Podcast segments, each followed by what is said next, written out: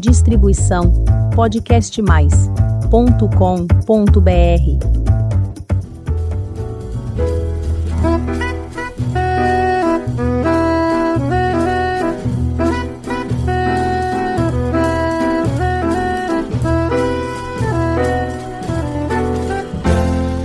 Olá, eu sou a Elizabeth Junqueira do canal Avosidade.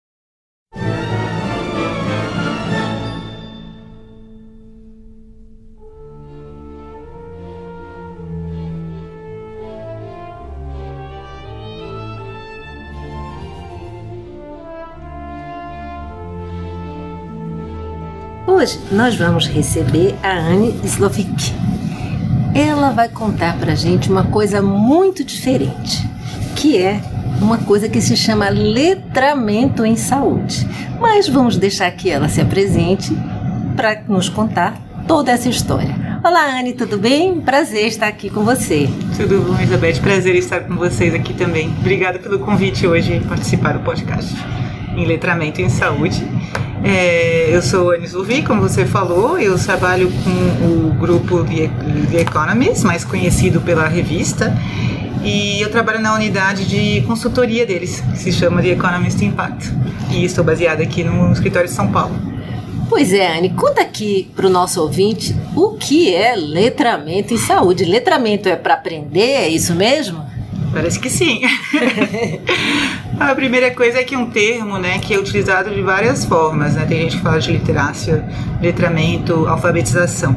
É, talvez o termo alfabetização ajude mais a entender, a pensar no que seria letramento. Mas letramento em saúde é a ideia, a necessidade do paciente ter um conhecimento sobre temas de saúde, o que está acontecendo na saúde dele.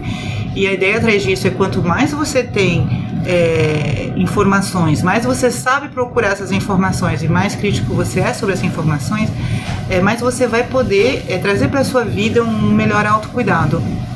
E, mas isso requer uma série de coisas que podemos conversar aqui hoje.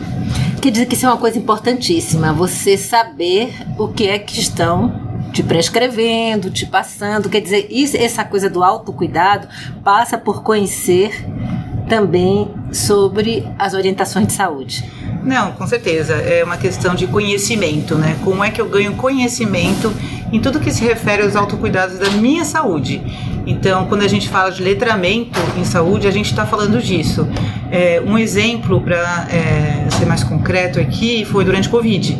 Durante Covid, nós recebemos várias informações sobre o que, que era a doença, a vacina e foi um pouco difícil, né, a gente ver é, e identificar o que, que, era uma informação baseada em evidências, o que, que eram crenças. Crenças é, no sentido do que, que eram apenas fofocas ou, ou, ou o que a vizinha falou, o que alguém falou num grupo de família de WhatsApp. As notícias falsas, as fake news? As fake news e também o que a gente chama de problemas de infodemics, né? Infodemics é, é a Organização Mundial da Saúde que vai explicando que as, um, as questões das redes sociais, de tecnologias, a gente acaba estando exposto a muitas informações e muitas vezes a gente não tem como identificar quais são as verdadeiras e quais são as falsas, né? Então, assim, esse tema de letramento em saúde acaba ganhando né, uma, uma, atenção bem maior nos últimos anos, desde o Covid, porque a gente entende que um jeito de poder identificar esses tais fake news, né, falsas notícias, é justamente através do conhecimento. E como é que se adquire ou se existe é, é, um é, movimento, tanto dos laboratórios farmacêuticos como das entidades de saúde, dos governos, de fazer com que as pessoas compreendam melhor os termos médicos utilizados nas doenças? É, isso eu acho que é uma questão essencial, né? ainda mais quando a gente vive num país como o Brasil, numa região como a América Latina, onde as diferenças socioeconômicas são enormes. E a gente sabe né, que a baixa, é, é, esse baixo letramento, esse baixo conhecimento das questões de saúde, ele faz que as pessoas acabam ou se vacinando menos, é, é, indo para os serviços, mais indo para os serviços de saúde. É, tem uma série de coisas que talvez a pessoa não faz, até mesmo é, mamografia ou exames de saúde. Agora, o que acontece? Né, vão ter jeitos diferentes de poder abordar esse problema, mas o que eu acho essencial a gente falar aqui é, quando você faz essa pergunta, é você fala de vários agentes, né? várias pessoas, vários grupos de pessoas envolvidas. Então a gente vê que é, conforme a gente tem um, uma saúde, é, a gente pensa em cuidado de saúde, que cada vez mais está sendo é, uma questão integrada, né? Então, assim, a gente tem que voltar a pensar que falar desse conhecimento, desse letramento em saúde, não envolve só o paciente, envolve várias pessoas, as indústrias, os agentes de saúde, os políticos, que tem que trabalhar essa questão né, do, da, da informação, é, de divulgação de informação e como transformar esse vocabulário nessa comunicação de uma forma que a pessoa possa começar a entender, porque tem que ter um início, ainda mais se você não tem um acesso à educação tão alto em diferentes lugares. Então você realmente vai precisar ter essa informação de uma forma é, é, bem é, concisa, bem direta e com um vocabulário bem mais acessível que às vezes você pode ter numa troca com um médico ou numa bula da indústria farmacêutica. Aqui a gente não está passando para a pessoa a responsabilidade só, só dela de ter isso. O que você está nos dizendo é que todo mundo tem que, todas as pessoas, todos os agentes de saúde, quer seja governo, quer seja indústria farmacêutica, quer seja as pessoas que atendem, têm que trabalhar nessa direção. Sim, com certeza. Eu diria até mais. A gente, quando a gente pensa né, em educar, em conhecer essas questões, a gente às vezes associa esses programas a, a, a programas para educação infantil. Então muita gente vai ter essa visão que, ai ah, não, mas se a gente começar talvez a passar esse conhecimento nas escolas, infância, educação sexual, será que é um tema que deve ser abordado ou não? Na verdade é que a questão não é, é, é entrar numa polêmica, a questão é ter o acesso à informação, é, a questão é, é entender é, que todo mundo tem sua parte para fazer, para contribuir nessa divulgação do conhecimento. Não é apenas é, ficar centrado em um problema, não. É como cada um pode contribuir para uma melhoria no seu autocuidado e, no, e onde e como você vai poder recorrer à saúde, que a gente sabe que é, não é um desafio fácil. Como é que a pessoa pode avaliar aqui, o ouvinte pode avaliar se a informação procede ou não? Vamos lá eu recebo da minha comadre, que é minha comadre a vida toda, a notícia pelo grupo de, de WhatsApp da família que vinagre de maçã cura a Covid. Eu confio na minha comadre. E minha comadre está me dizendo isso porque ela tem apreço por mim. Como é que a gente faz para até ajudar a comadre a sair dessa situação de engano? Sim, então assim, a gente vê, é, primeiro volta o ponto, né, que eu estava falando, dessa questão da, da, das falsas notícias, né, é, e que foi justamente, né, um dos pontos críticos durante o Covid, é, e existe dentro dessas questões de conhecimentos vários graus, né, então a gente vai ter uma, um, quando a gente fala de letramento em saúde, a gente fala de uma pessoa que vai ter um, um letramento funcional. Então, provavelmente mais próximo do exemplo que você acabou de dar. Vai ser uma pessoa que vai ler uma notícia e vai literalmente interpretar apenas no que ela leu. E não vai questionar, não vai buscar mais informações, vai achar que é verdade. É o famoso repassar o que recebe. É a fofoca. É a fofoca. é a fofoca mesmo. Uhum. então, não, mas assim, é realmente alguém que não, não tem este grau apenas. Esse, o, o, o, grau de conhecimento dessa pessoa, ele realmente fica na base de eu li essa informação. Então, se está escrito, se está nas redes sociais, então é verdade, né? Uhum. Então, assim, o, o desafio aqui também, né, quando a gente fala dessas questões, é que você está perguntando, é como é que eu passo a um outro nível de conhecimento, né? Então, exatamente, como é que eu, exatamente. eu saio dessa pessoa que é, só lê a uma pessoa que vai para um que a gente chama de um conhecimento mais interativo. Então, ela não somente lê, mas ela vai começar a saber onde ir procurar as informações. Então, ela vai, a, a mesma pessoa que tem esse é, conhecimento mais interativo, do letramento, ela vai é, ler essa mensagem do WhatsApp sobre maçã, vinagre de maçã, e ela vai falar: não, alguma coisa não está certo. E ela vai talvez se informar num, num site mais é, apropriado, confiável. confiável. É, e aí depois você vai ter o grau não é máximo, mas mais alto desse conhecimento, né, que é o crítico. Essa pessoa vai conseguir não somente ler a mensagem de WhatsApp, é, vai ter grupos e lugares onde ela vai é, procurar, verificar essa informação, mas depois ela vai ter, ela vai ter o conhecimento crítico de avaliar se isso realmente é, tem alguma base, um fundamento científico, se está certo ou não. Então esses são os diferentes graus que pode ter e, enfim, e a participação de desses vários agentes, como a gente estava falando, de todas essas pessoas envolvidas nesse conhecimento é essencial na ajuda para passar desses diferentes graus que eu acabei de falar para você. É importante aqui é, frisar para o ouvinte que ninguém está desconsiderando a pessoa amiga ou a pessoa da família, mas se você for crítico, você pode ajudar é, essa pessoa a começar é, um trabalho de letramento em saúde, não é isso? Não, com certeza. Ninguém quer. Eu não, eu não quero gerar brigas familiares. não é isso. Não é essa a ideia hoje. A ideia é que realmente assim.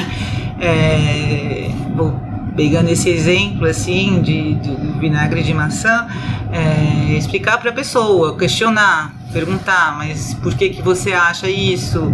É, mas é, se fosse só se vinagre de maçã curasse Covid, por que, que estamos trancados em, ficamos trancados em casa? Por que tantas pessoas morreram? Então, assim, eu acho que é, conseguir ter esse olhar é, é uma forma também né, de ajudar nesse conhecimento. Obviamente, é, compartilhar, eu diria.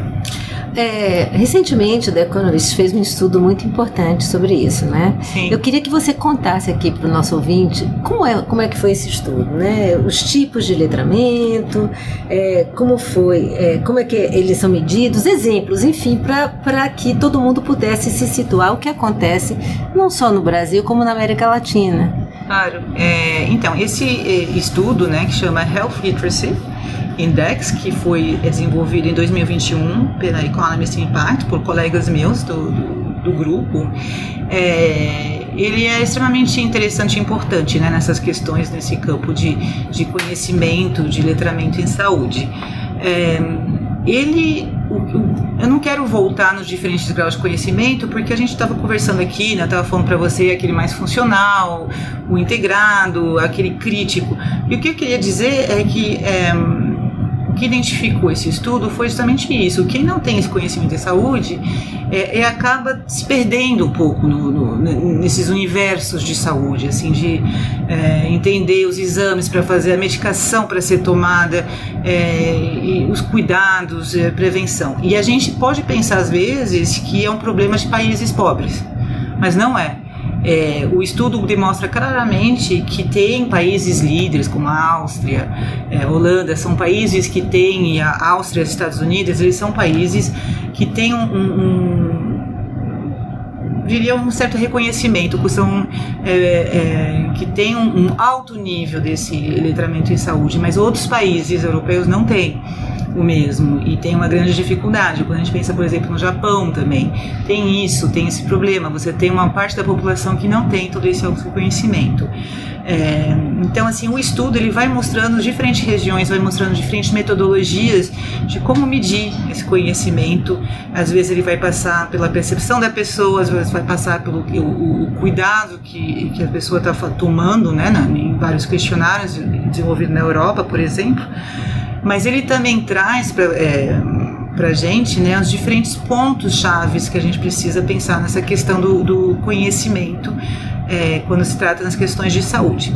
Eu acho que outra coisa importante para destacar é que eu tava, comecei a falar um pouquinho disso, né? A gente tem que entender que passar esse conhecimento ele envolve essa responsabilidade de diferentes pessoas, inclusive de políticas públicas adequadas, né? Que vão da infância, mas ao longo da vida. E quando a gente pensa hoje em dia também nessas questões, a gente não consegue mais pensar só no escopo da doença. É, a gente leva em consideração a condição socioeconômica da pessoa, né? A gente estava conversando aqui nós duas antes de começar o, o podcast sobre a importância do CEP, o CEP onde eu moro, né? Porque ele vai dizer muito também sobre é, suas condições socioeconômicas, que podem também te dizer muito sobre o acesso à saúde que você vai ter. Então, o repórter, ele, o, o relatório ele traz essas questões, ele vai alavancando as lacunas, né? E, e, ele traz exemplos em países da América Latina como o México, nos graus do envolvimento também do poder público para disseminar essas políticas públicas que vão auxiliar e guiar, né, nos diferentes agentes no conhecimento da saúde. Quanto mais a pessoa se cuida, é, menos impacto tem no sistema de saúde, não é isso? Sim. A gente estava falando aqui inicialmente, né, que é, uma pessoa que tem um baixo letramento em saúde vai ser uma pessoa que tende a não fazer mamografia, não fazer alguns exames né, de prevenção é, importantes. É uma pessoa que são pessoas que vão utilizar o, o, o Emergência. Às vezes eu tenho umas, emergência, é, serviços de emergências, né? Então, assim, isso, a utilização de serviços de emergência tem um custo muito alto, né? Para é, o sistema de saúde. Para o sistema de saúde em si. É, então, assim, é, é, essencial abordar essas questões também por causa disso, né? Porque o custo econômico tem e, claro, assim, o, o impacto que tem na vida das pessoas. Nós aqui é, estávamos começando a falar o letramento em saúde, pensando nas pessoas longevas, mas aqui no decorrer da nossa conversa a gente é, entende que isso tem que se estender para todo mundo, até porque é, quem é mais jovem pode ajudar quem é mais velho a ter esse, esse autocuidado, e também quem é mais velho pode ajudar a esse jovem a repensar em algumas maneiras de se cuidar melhor, né? Sim, com certeza. Eu acho que assim é, tem essa questão, né, do intercâmbio, né, que eu acho que é essencial, né, de, do, do conhecimento e a comunicação. Mas eu acho que é, a gente acaba entrando aqui em outro aspecto, né, que foi desenvolvido no relatório do, do, do Economist Impact, que é a questão também das tecnologias. É, eu acho que quando a gente pensa nos idosos hoje em dia e, e como está sendo tudo tão rápido com as questões de inteligência artificial, de tecnologia, da informação passando, os jovens têm também como contribuir em ajudar é, as pessoas, né, os idosos, a, a, entrar nesse mundo virtual de tal que talvez não seja tão óbvio como pode ser uma pessoa jovem. Mas o que realmente assim traz o, o, o relatório, ele foca né, falando que a gente agora está absorvendo nessa nova tecnologia, a gente está começando a entender como é que a gente vai integrar, lidar e também abordar as questões de privacidade que vão juntos com ela, mas é, a tecnologia na realidade ela pode ser algo ao nosso favor em questão de letramento em saúde. É um desafio para todos, não é isso? Com é, certeza. É um desafio para todos. E como é que, vamos dizer, a pessoa mais longeva pode ajudar a pessoa mais jovem, por exemplo, na questão das vacinas? O Brasil é reconhecidamente um dos países que tem o melhor programa de vacinas, eu, se não estou enganada, me corrija, do mundo. E por que nós vemos todo esse retrocesso? Se, por exemplo, as mães da das décadas de 1990, 1980, perdão. O PNI começou antes, mas todas as crianças eram vacinadas e algumas doenças foram até erradicadas. Estão voltando agora pela falta de letramento dos pais em vacinar? É uma excelente pergunta. É, eu acho que, infelizmente, né, eu gostaria que esse exemplo se aplicasse apenas ao Brasil, né, mas é uma tendência mundial. A gente viu isso com o Covid, principalmente nos Estados Unidos e em alguns países europeus. As pessoas tiveram uma resistência muito grande a se vacinar. É, eu não teria uma resposta clara para você. Pode ser motivos políticos, é, pode ser a questão de justamente achar que o que está sendo nas redes sociais, fake news que você está tendo, o que você vê no, no, nas redes sociais é pura verdade, não deve ser nunca questionado. E pode ser também que tem essa questão é, né, de, de doenças que foram erradicadas e a gente está vendo uma volta por falta de vacina. Então eu acho que pensando na contribuição das pessoas que já viveram, já viram os benefícios né, do que era ser vacinado, eu diria que é compartilhar mais essa história. Lembrar que várias doenças sumiram porque nós fomos vacinados. Lembrar também que hoje a gente conseguiu sair de casa mais rápido porque a vacina da Covid existiu. Senão a gente teria ficado isolado bem mais tempo e muitas outras pessoas teriam morrido. Então, acho que a gente tem aqui um dever de memória muito grande também do que, que é a história da vacina e da sua contribuição na saúde. Anne, fale para a gente sobre o papel do poder público nesta questão. Não, excelente. Agradeço pela pergunta, porque eu acho que esse é um ponto-chave na questão do letramento em saúde. É, apesar de a gente precisar dessas diferentes pessoas na área de saúde para ajudar, e mesmo das próprias, do próprio paciente né, em passar essa informação, é, para a gente poder ter algo mais sistemático e pensando na sustentabilidade dessas ações, a gente não consegue fazer se não tiver um engajamento do poder público. Isso quer dizer também um, um, pensar na longevidade do, das políticas que estão sendo feitas, né? Porque às vezes a gente vai ter, como no México, programas de promoção à saúde que não estão apoiados por uma política pública atrás. Então isso é um risco muito grande. Por quê? Porque trocando o governo a gente pode ter o risco de parar uma iniciativa que teve altos benefícios justamente nesse conhecimento e letramento à saúde.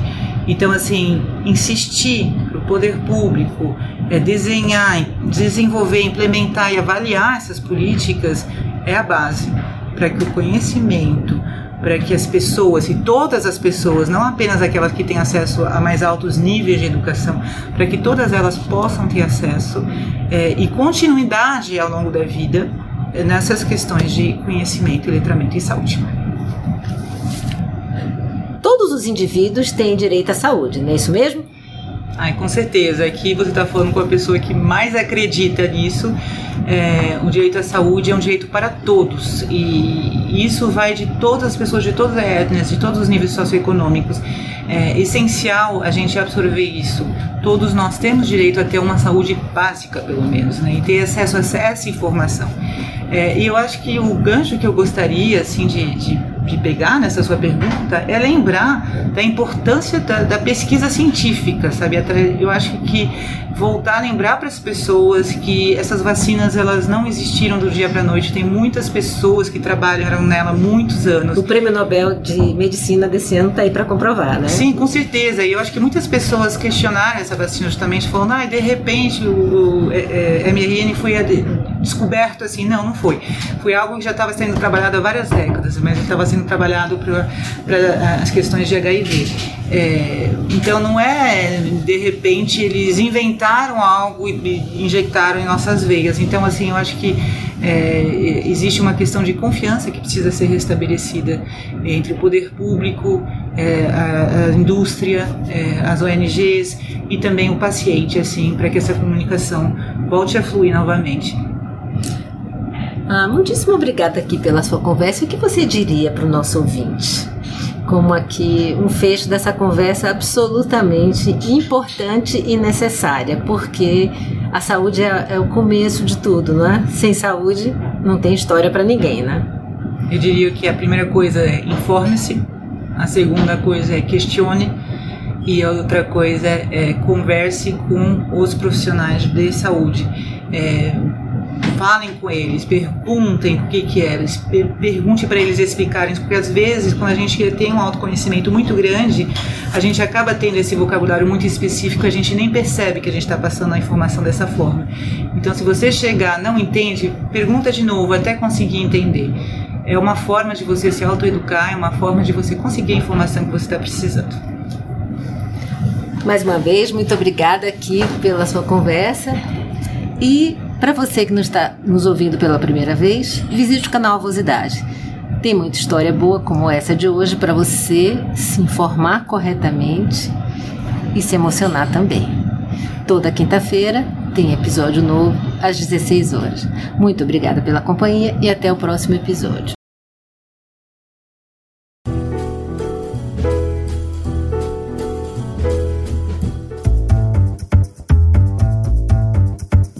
Distribuição podcastmais.com.br